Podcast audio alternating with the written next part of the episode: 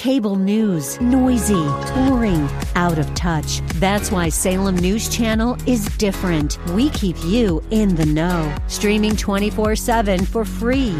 Home to the greatest collection of conservative voices like Dennis Prager, Jay Sekulow, Mike Gallagher, and more. Salem News Channel is unfiltered and unapologetic. Watch anytime, on any screen, at snc.tv and Local Now Channel 525. Alaska, Hawaii, Georgia, Massachusetts. The following program is sponsored by the National Prayer Chapel.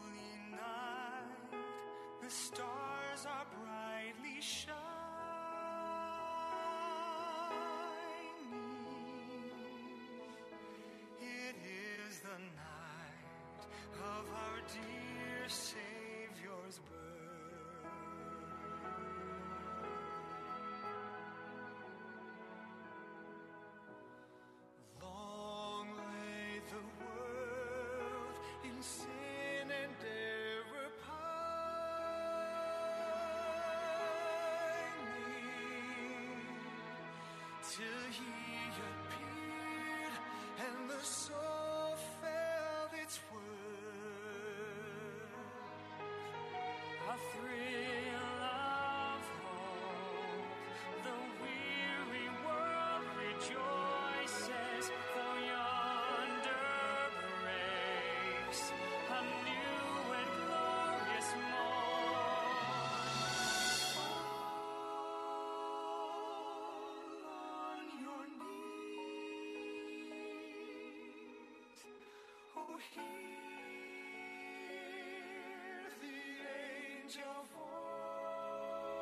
voices,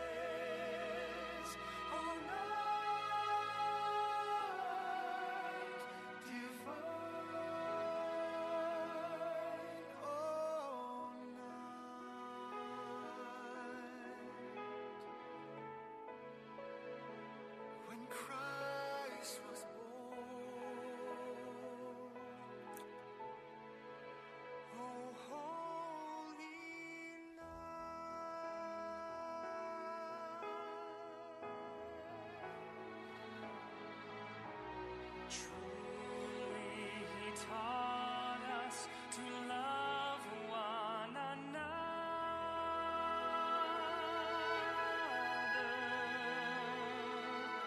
His law is love, and His gospel is peace.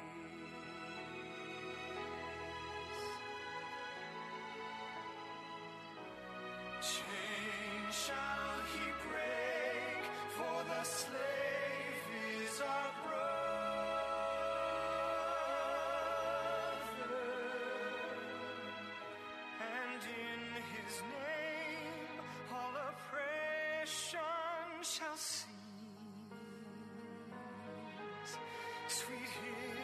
of joy in grateful chorus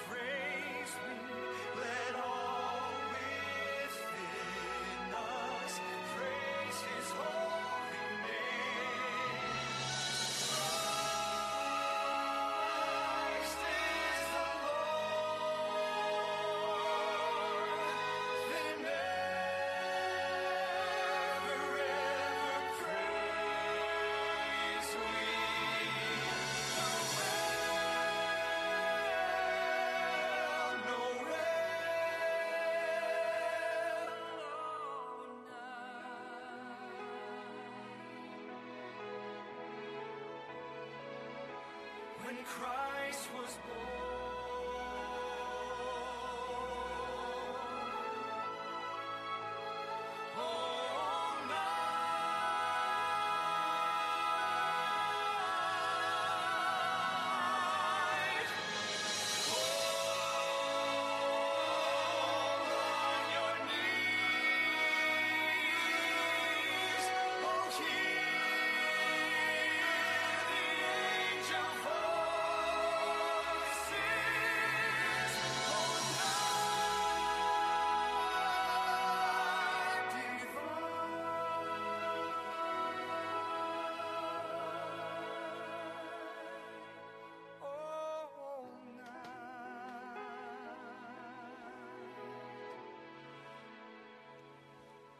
Christ was born.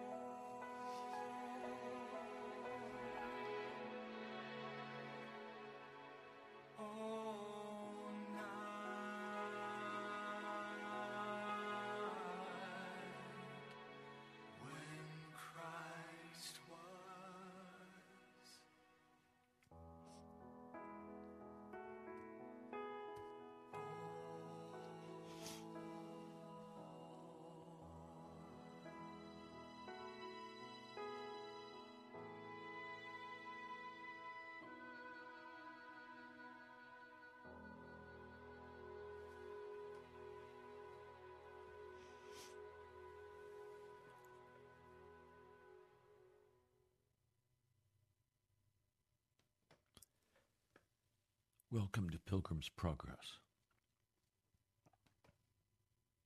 I'm Ray Greenley, the National Prayer Chapel.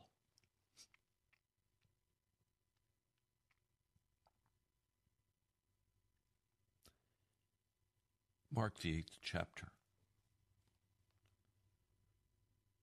Who do you say I am? Peter answered, You are the Christ. He then began to teach them that the Son of Man must suffer many things, be rejected by the elders and the chief priests, the teachers of the law, that he must be killed. And after three days, rise again.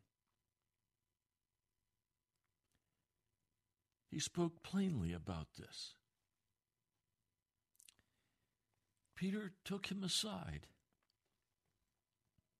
and began to rebuke him. But when Jesus turned and looked at his disciples, he rebuked Peter. Get behind me, Satan. He said, You don't have in mind the things of God, but the things of men. Then he called the crowd to him along with his disciples, and he said, If anyone would come after me, he must deny himself, take up his cross, and follow me. For whoever wants to save his life will lose it.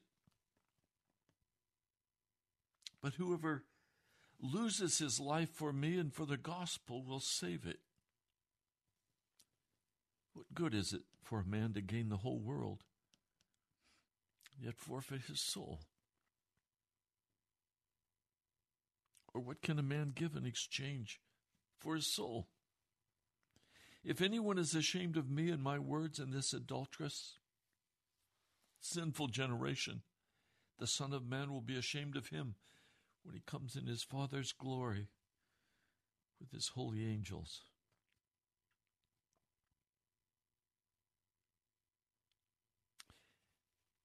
Peter could say in one moment, You are the Christ. You are the Messiah. You are the Son of the living God. You are God. And in the next moment, he can take God aside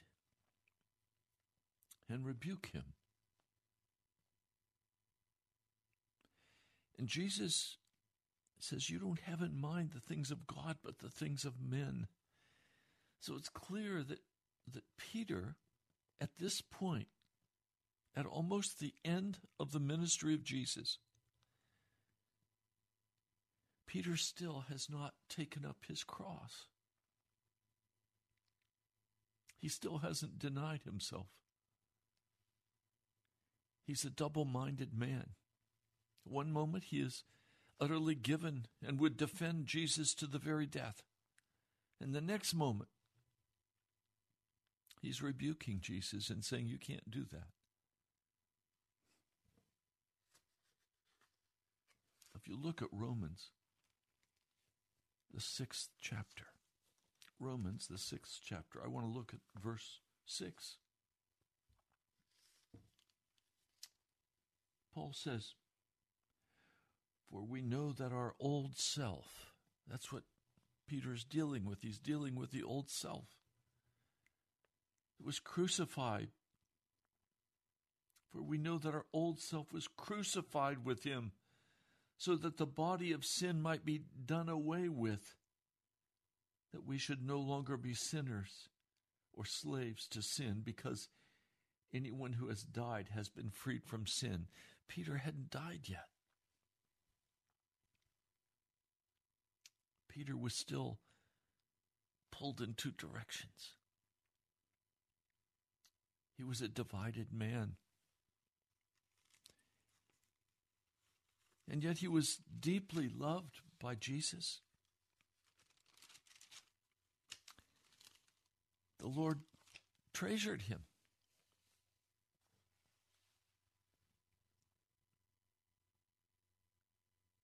Now, Jesus has to settle a dispute among the disciples.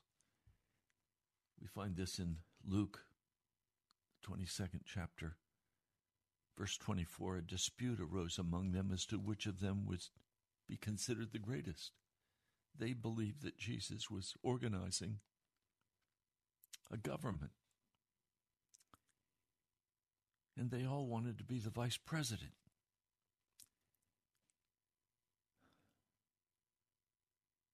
They wanted power. Jesus said to them, The kings of the Gentiles lord it over them, and those who exercise authority over them call themselves benefactors. Oh, we're here to help you. The government says we're here to help you. But they're never here to help us, they're here to take from us. But you are not to be like that. Instead, the greatest among you should be like the youngest, and the one who rules like the one who serves. For who is greater? The one who is at the table or the one who serves? Is it not the one who's at the table? But I'm among you as the one who serves. You are those who have stood by in my trials and I confer on you a kingdom, just as my Father conferred one on me, so that you may eat and drink at my table in my kingdom, and sit on those thrones judging the twelve tribes of Israel. Now, that's an astounding statement. He wants to confer a kingdom on a man who is divided a man who has not yet been crucified with Christ, a man who is still very much alive, very much full of himself. And then he says in verse 31 Simon, he doesn't, doesn't call him Peter, Simon, Simon, Satan has asked to sift you as wheat.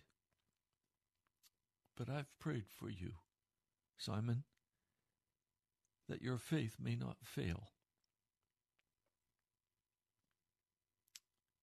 And when you've turned back, strengthen your brothers.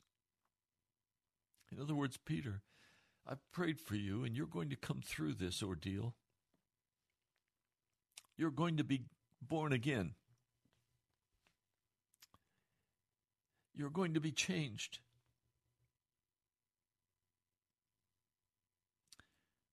Lord, he replied, I'm, I'm ready to go with you to prison. I'm ready to die with you.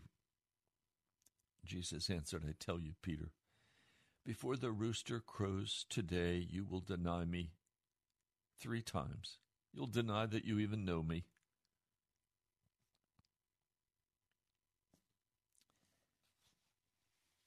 So Jesus went out to the Mount of Olives, to the to the crushing grove, to Gethsemane. And he was in anguish, and he prayed, and he sweat drops of blood. He was in such agony. He went back to Peter and the disciples, and they were all asleep. They were exhausted from sorrow. They'd been through the ringer. Peter has not yet been crucified with Christ.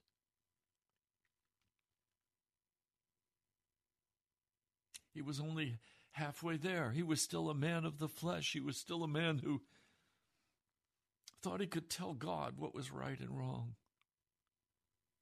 He was arrogant. He was proud. He was full of Peter.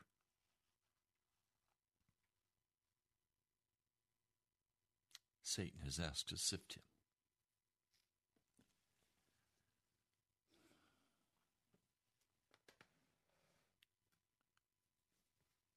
God will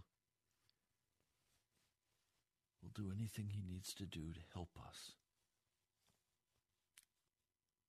in the transition, in the crucifixion. Many of you, I know, are still not crucified with Christ. You're very religious. But you haven't had the publican experience of beating on your chest and saying, Oh God, I'm a sinner.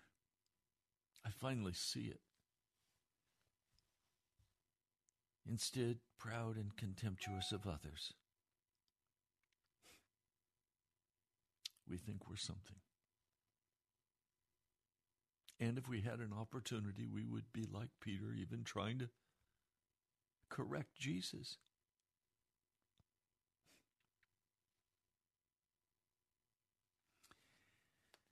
Well, it started.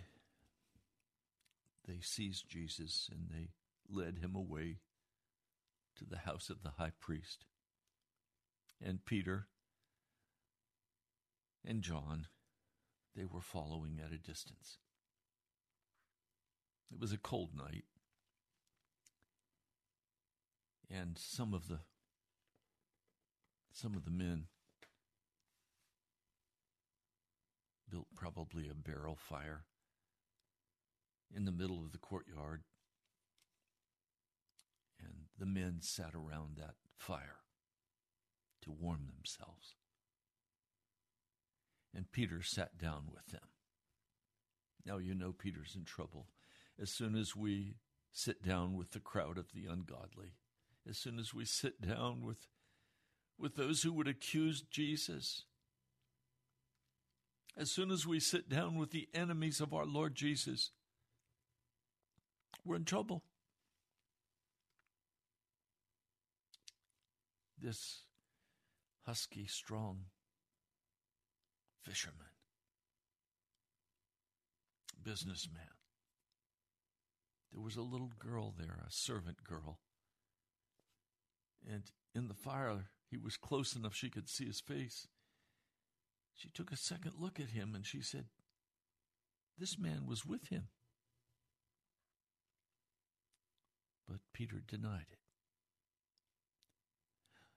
I don't know him. I don't know this man. A little later, someone else saw him. And they said, You're also one of them. You're one of them. Them ones. Man, I'm not, Peter replied. I'm not one of them.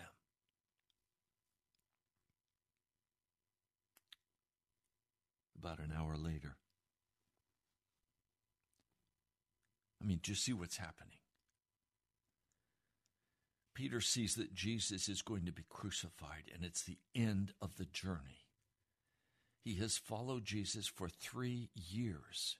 He has given up his fishing business.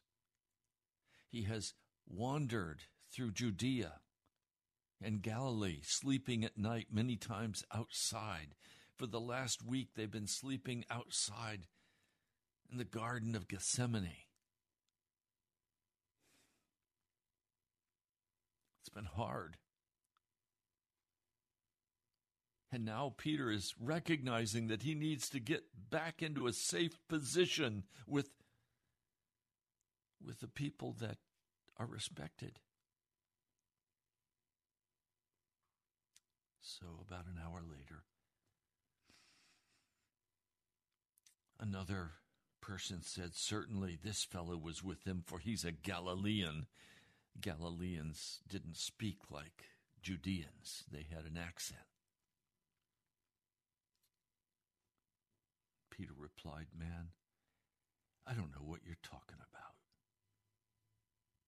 And just as he's speaking this denial of Jesus, he hears the rooster crowing for the dawn light. And the Lord turns and he looks straight at Peter. He looks him in the eye. And then it all comes rushing back to Peter. The word that the Lord had spoken to him Before the rooster crows today, you will disown me three times. And he went outside and he wept bitterly. Finally, finally, we're beginning to see Peter repent. We're beginning to see Peter absolutely crushed.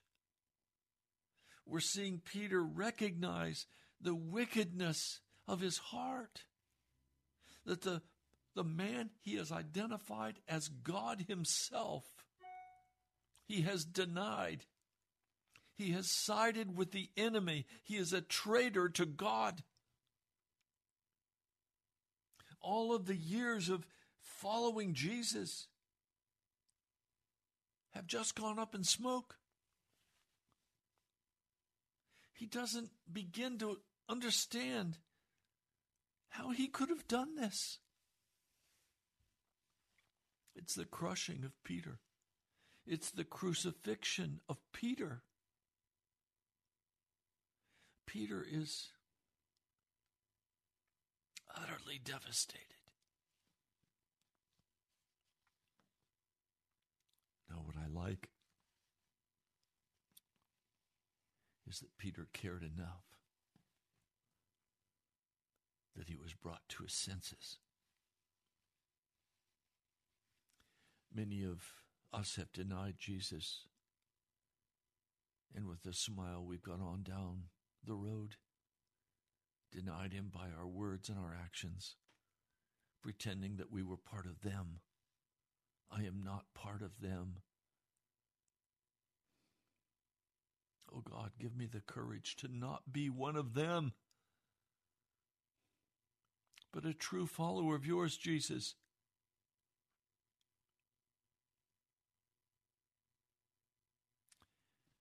I woke up this morning and about 5 a.m. before daylight. I was trembling. I don't know why. I was just trembling in bed. I wasn't cold, I was just trembling.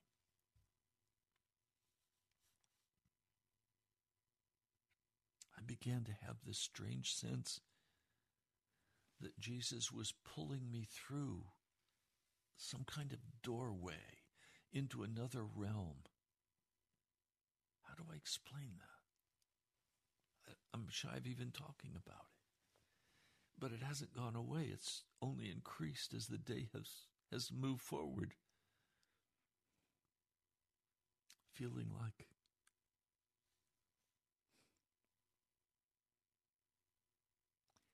something's happening to me. Something good is happening. Jesus comes and takes us wherever we're at. And in this case it was it was Peter in his sin. And Jesus has warned him that Satan is going to sift him. In other words, he's going to assay him. He's going to weigh him out to see how much is gold and how much is waste, to see how much is grain and how much is chaff.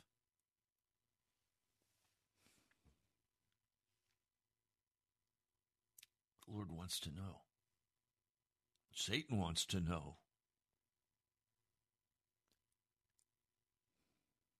And at various times in my life, the Lord has come and He's pulled me through to a new place. That's happening now in my life. I'm being pulled into a new place. I don't know what that place will bring yet, but I know a kingdom has been conferred on me and on you. And He's going to take us through whatever He needs to take us through, first to have us crucified with Him, to be done with sin, and then He's going to begin to bring His presence to draw us through into the Holy Spirit, to sit at His right hand now in the kingdom of God, on His throne with Him. That's what Ephesians second chapter says. Well,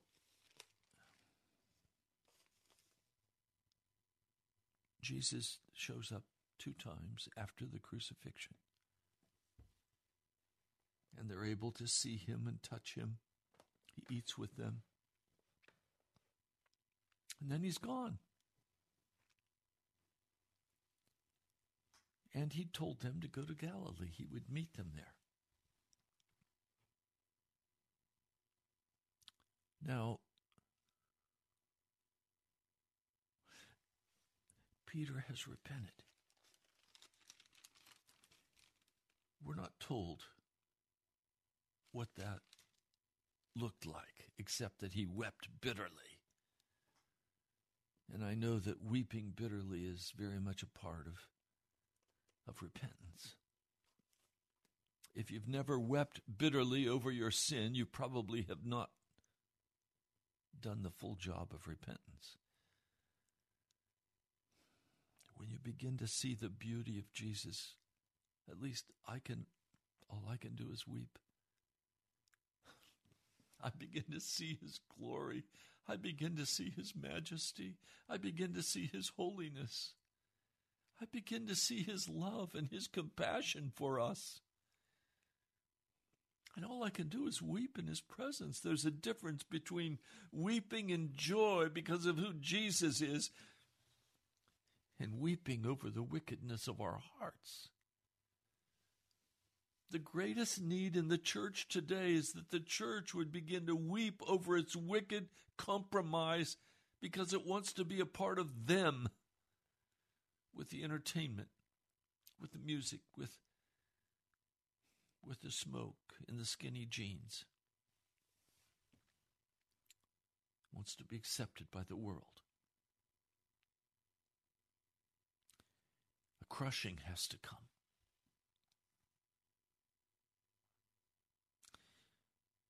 But then, after that crushing, something else begins to happen.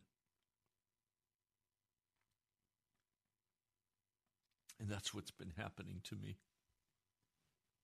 I've been crushed over and over and over and over, wept over and over until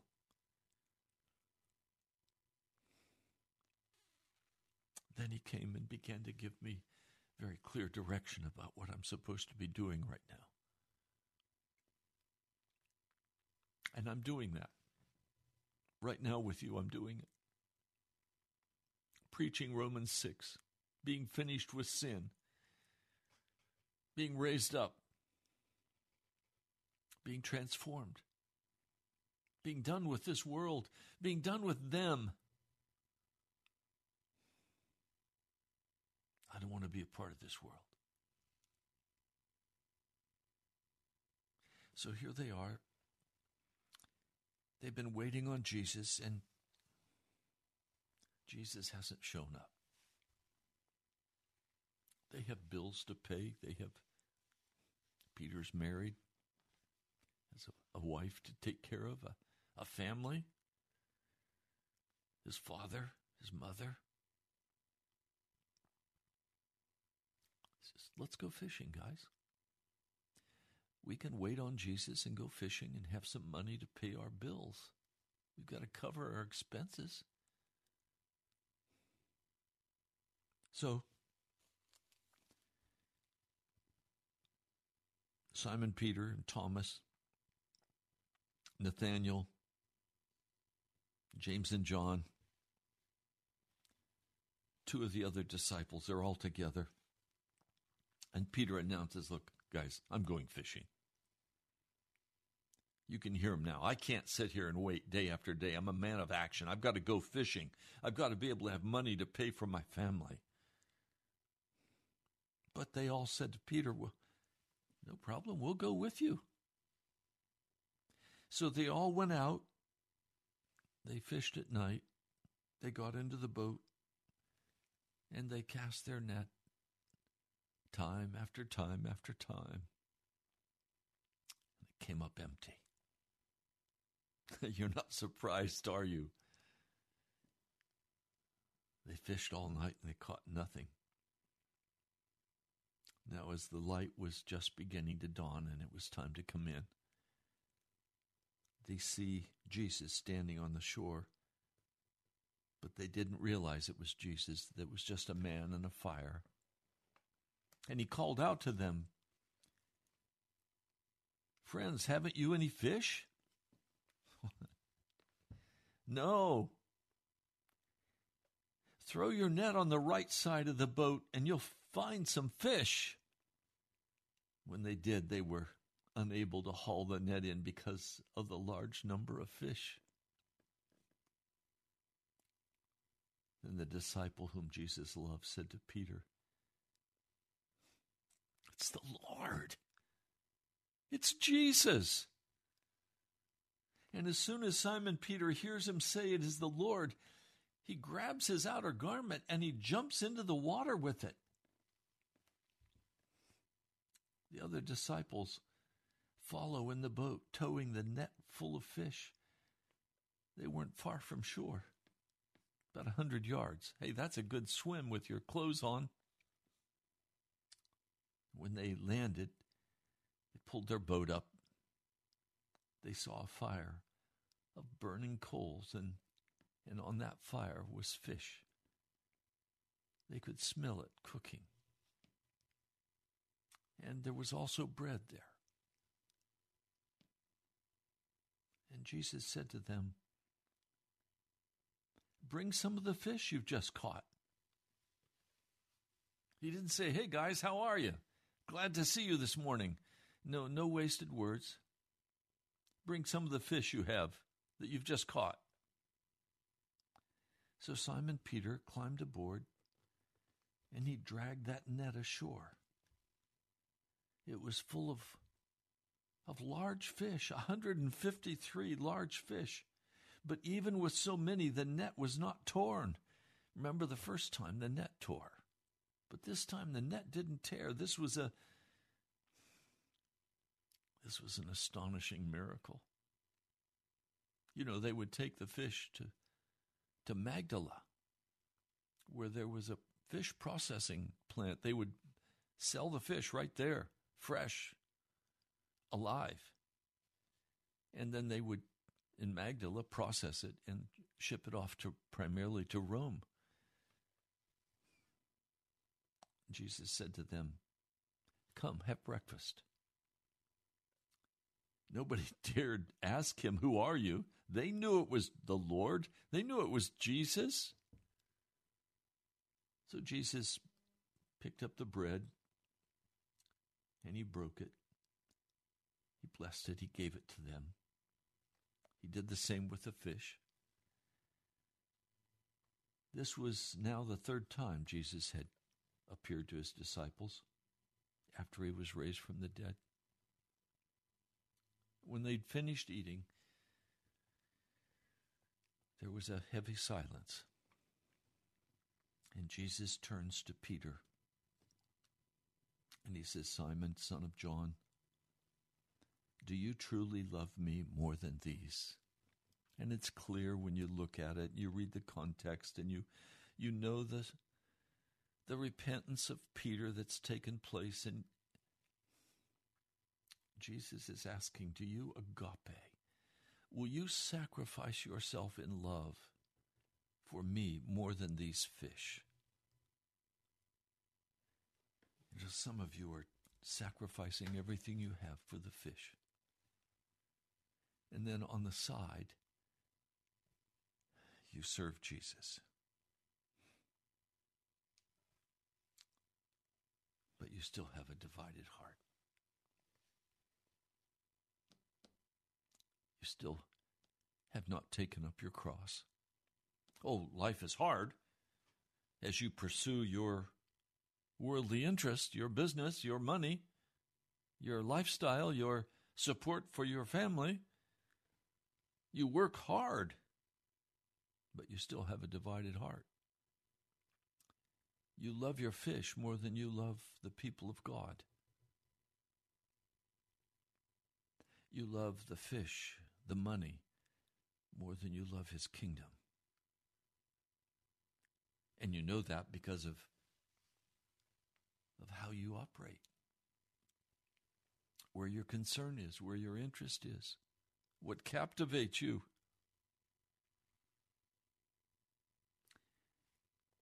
He answered, Lord, you know that I phileo you. That is, you know that I have such brotherly love for you, such warmth in my heart for you. And Jesus answers, Feed my lambs. In other words, he's saying, Be about my business, Peter. Remember, he was promised that he would be made into a fisher of men. Every Christian is called to be a fisher of men. Please hear that.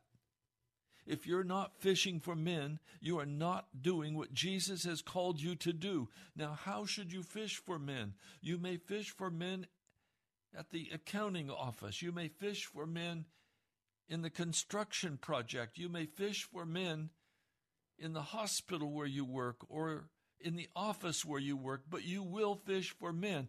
But if you want to be one of them, you will not speak about Jesus because you might lose your job and you love your job more than you love Jesus.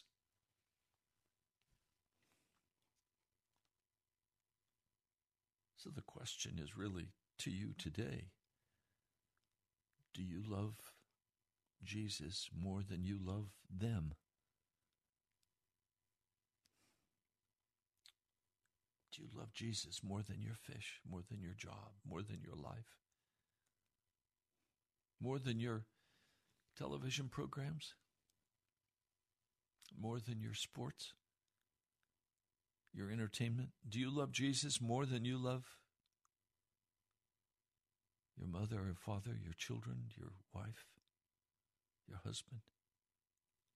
Do you love Jesus? Are you willing to sacrifice yourself for Jesus more than anything? Do you love Jesus more than you love your own life? And if you can't answer a resounding yes to that, you still have not been crucified with Christ, even though you may be very religious.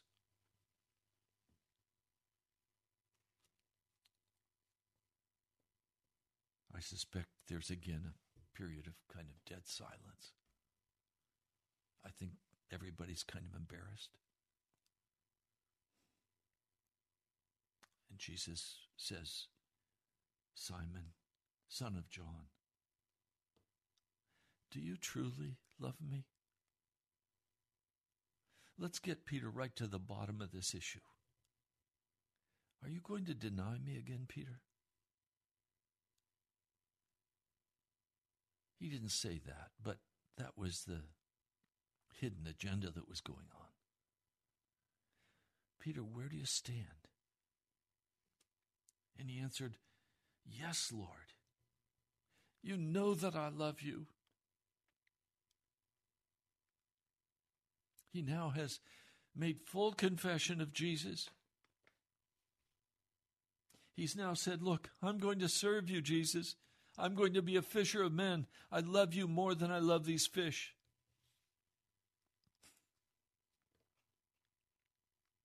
And then Jesus pushes it. Now, please understand, Jesus will always push it. He'll always take you to a level that is beyond, that is beyond, and is beyond. Simon, son of John, do you love me? And Peter's heart is pierced. He's hurt. He knows that he hurt Jesus by denying him, by siding with the enemy, by being a traitor. And Peter is now fully exposed in front of the other disciples. But they have nothing to brag about because they also deserted Jesus. They just didn't deny him, they weren't present. John was present, but he didn't sit down with them. He kept himself separate from them. I love John for that.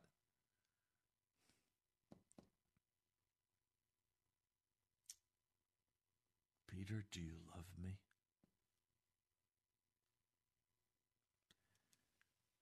I want to ask you that question. Are you still having a cynical, angry heart? Are you still double minded? Are you still playing with sin? Are you still pretending you love Jesus, but you love your sin more? How do you stand with Jesus today? Do you love your job more than you love Jesus? Are you willing to witness and testify in that place of work that Jesus is Lord, even if it costs you your job?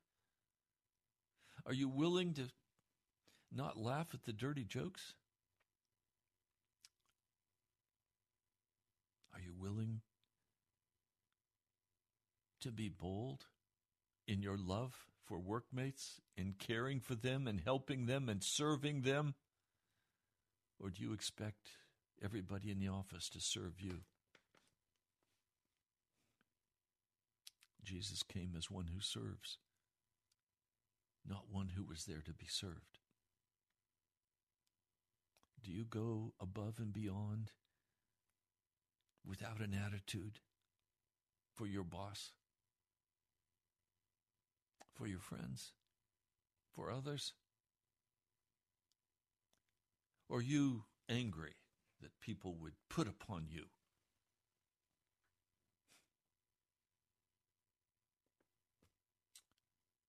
Lord, you know all things. You know that I love you. Right now, Jesus knows whether you love him or not. When we have fully repented, when we have wept before the Lord over our sin, when we begin to see his incredible love, when we begin to comprehend the price he paid for us on Calvary, when we begin to see his glory, when we begin to understand that he's coming again very soon for his bride, and that we who are alive today, we will see his coming.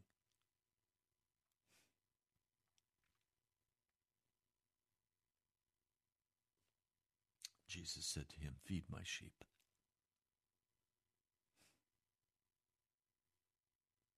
In other words, be totally available for the gospel. Be totally available for Jesus. Don't push him away with your busyness. Don't push him away with your entertainment. Don't push him away with all of your responsibilities. Be available for Jesus to feed his sheep, to care for his lambs. Care for his sheep. Some of you say, "Oh, I can't even I can't even go to church. It's COVID-19. I can't I can't go to church with people?" Wrong. The scriptures lay down a very real test of love for Jesus. And that test is will you assemble yourself with like minded believers? Not just family. That's not church. Church is where there are two or three who gather in the name of Jesus.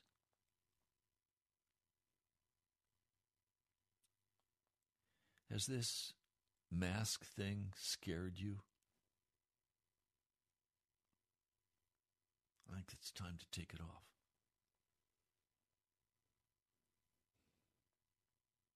Are you afraid you'll get sick and die? Or do you believe Psalm 91?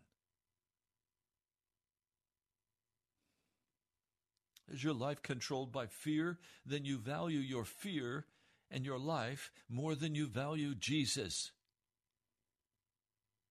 Stop it. Enough.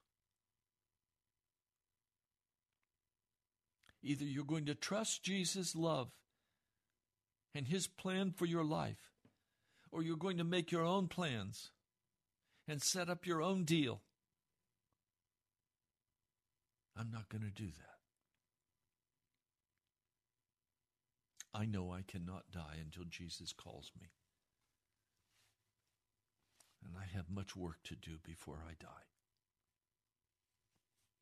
Work He has assigned me. And I'm about that work.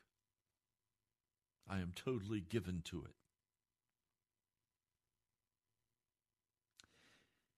He said, Peter, when you were younger, you dressed yourself and you went where you wanted. But when you're old, you will stretch out your hands, and someone else will dress you and lead you where you do not want to go.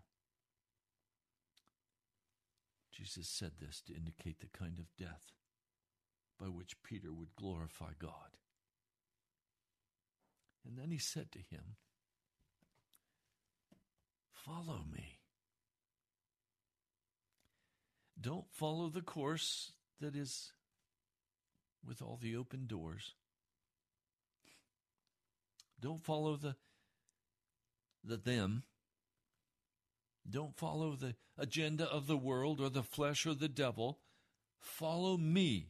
Very personal. Follow me. Do what I ask you to do. Do what I say to do by, your, by the Holy Spirit. The Lord has told me, preach to the people, my people, tenderly speak to them. Preach Romans 6. Okay, Lord. I'll preach that you must be crucified, that you must be converted, and that when you are, when you are crucified with Christ, you are finished with sin, and you no longer walk in any known rebellion or sin.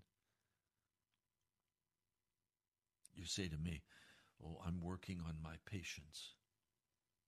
No, patience don't come by working on them. Patience comes by cutting off impatience, by cutting off sin, by surrendering to Jesus, by following Him. Now, Peter Peter looks around and he sees he sees John. And he says, "Lord, what about what about him?" And Jesus answered, "If I want him to remain alive until I return, what is that to you? You must follow me."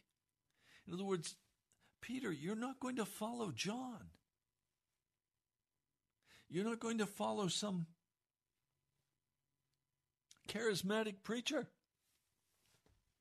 You're not going to follow Ray Greenley.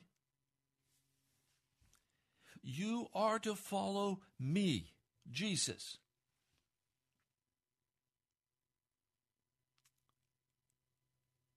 Oh, tell you today. A, a believer wrote to me yesterday and said, It's so wonderful to work for Jesus. I affirm that it is wonderful to work for Jesus. Whether you're working in the office or the hospital or the mechanic shop, wherever you're working, you're working for Jesus if you have been crucified with him and you have given up your life.